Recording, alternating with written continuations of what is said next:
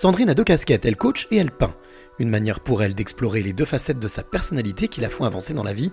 Une expérience vertueuse qu'elle partage aujourd'hui, c'est la rencontre inspirante du jour. Je suis Sandrine Guyader, j'ai deux casquettes. En fait, je suis coach de vie et coach business. Et j'ai une deuxième casquette qui est liée à l'artistique, c'est que je suis artiste peintre professionnelle. Donc, je peins de l'art abstrait, coloré euh, et riche en, en mouvement et en énergie. Avec ces deux casquettes, donc effectivement très riches, euh, l'une et l'autre vont ensemble ? Alors, complètement. Complètement, euh, j'ai mis du temps à trouver euh, si euh, c'était plutôt l'une ou plutôt l'autre parce que je pensais qu'il fallait faire un choix alors qu'en fait euh, la vie c'est souvent un puzzle géant et on, on cherche les pièces et il y a un moment où, où la magie opère et on voit le puzzle. Ce qu'il y a en commun c'est que moi je suis passionnée depuis toujours par l'humain, par les émotions, par la confiance en soi. Donc dans mes peintures tu retrouves aussi des émotions, toute la dynamique, toute l'énergie que j'y mets. Elle est liée à une confiance intrinsèque qui est là quand je suis dans le flow. Et, et petite, j'étais extrêmement timide, j'avais pas du tout confiance en moi, j'avais l'impression qu'on se moquait de moi, et donc je me cachais même derrière le tableau pour réciter ma poésie.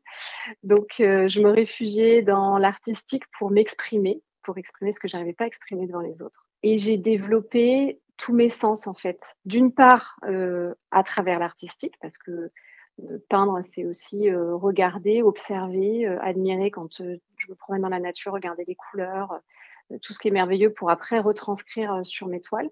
Et euh, en tant que timide, j'observais euh, ce que j'admirais, euh, j'ai beaucoup lu, j'ai beaucoup écouté, j'étais dans le ressenti.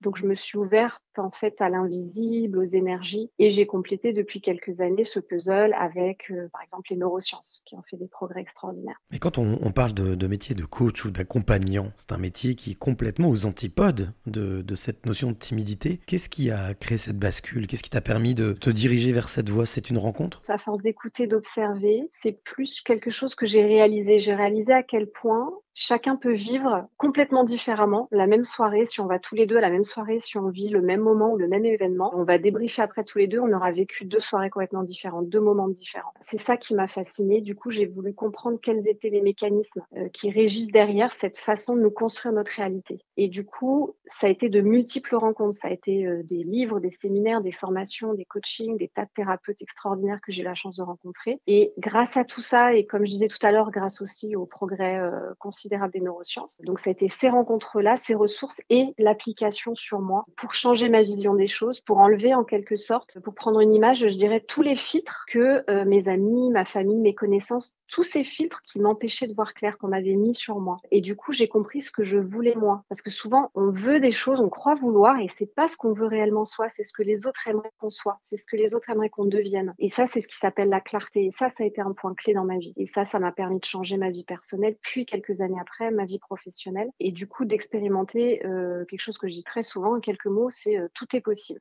Quand on parle de neurosciences, on parle de mental, ouais. On parle de réflexion. Quelle est la place de l'intuition et du ressenti euh, dans, dans justement ce que tu fais, notamment par exemple la peinture ? Alors, il n'y a pas que le mental. Hein. Dans les neurosciences, on se rend compte aussi, on parle aussi d'associations, de schémas émotionnels par exemple. Alors là, l'exemple qui me vient, c'est plus dans ce que j'ai vécu par exemple par rapport à l'entrepreneuriat.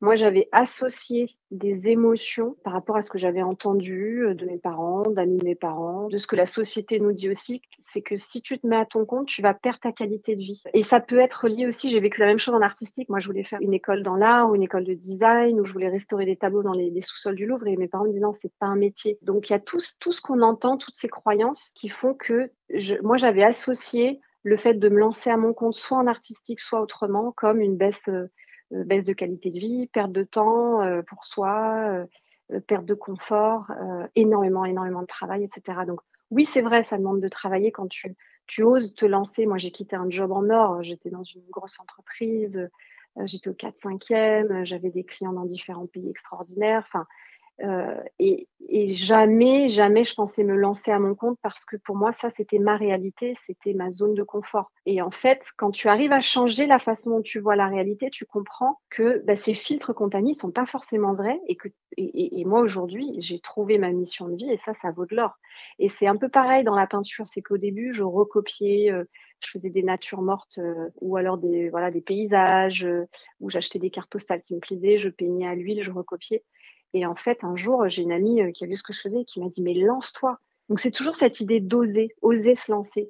Et, euh, et effectivement, j'ai cru, j'entendais parler de l'angoisse de la, la feuille blanche, la page blanche, la toile blanche. Et en fait, je ne l'ai jamais eue. Dès que je me suis lancée, j'avais plein de choses à exprimer. Donc des fois, c'est juste d'oser croire euh, que c'est possible. Et, euh, et c'est quelque chose que, qui, qui guide mon métier de coach, c'est que je suis une éclaireuse en fait. J'éveille des consciences. Euh, tu me parlais de l'intuition. Quand je rencontre quelqu'un, mon intuition, elle me parle vraiment. Je, je vois le potentiel de la personne. Je vois ce qu'elle... ce qu'elle ne veut pas voir en elle. Et donc, j'aide les gens à croire en eux et à ouvrir des potentiels qui leur étaient, à, à force de se mettre des œillères, on ne voit pas dans nos angles morts, tu vois, c'est comme en voiture, enfin, on ne voit pas dans nos angles morts et on a besoin de quelqu'un d'extérieur pour t'aider à voir dans tes angles morts. Et c'est comme quand tu lances ton, ton business ou peut-être quand tu as lancé ton podcast au début, on se dit, on rêve souvent petit, alors que euh, moi là, les, les chefs d'entreprise ou les entrepreneurs que j'accompagne, je vois qu'ils sont très réduits dans la vision qu'ils ont de leur projet professionnel.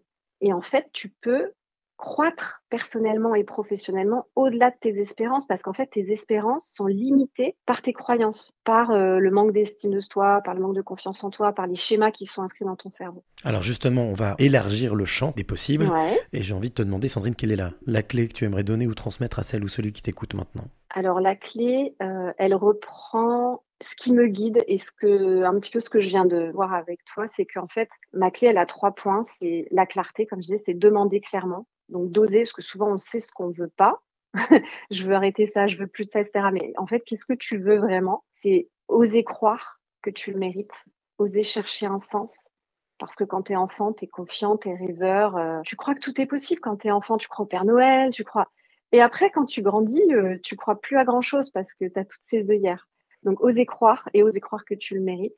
Et puis, pour que ça marche, la clé de cette clé, c'est de faire de la place pour accueillir et d'accepter de recevoir.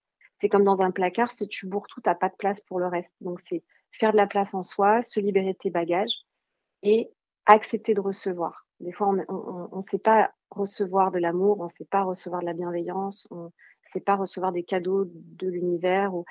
Donc, euh, grâce à cette clé, donc, euh, demander clairement, oser croire et euh, faire de la place pour accueillir et recevoir. Grâce à ça, en fait, bah, tu baisses ta carapace et là, c'est juste euh, sublime, délicieux et, et la vie euh, réserve de magnifiques surprises.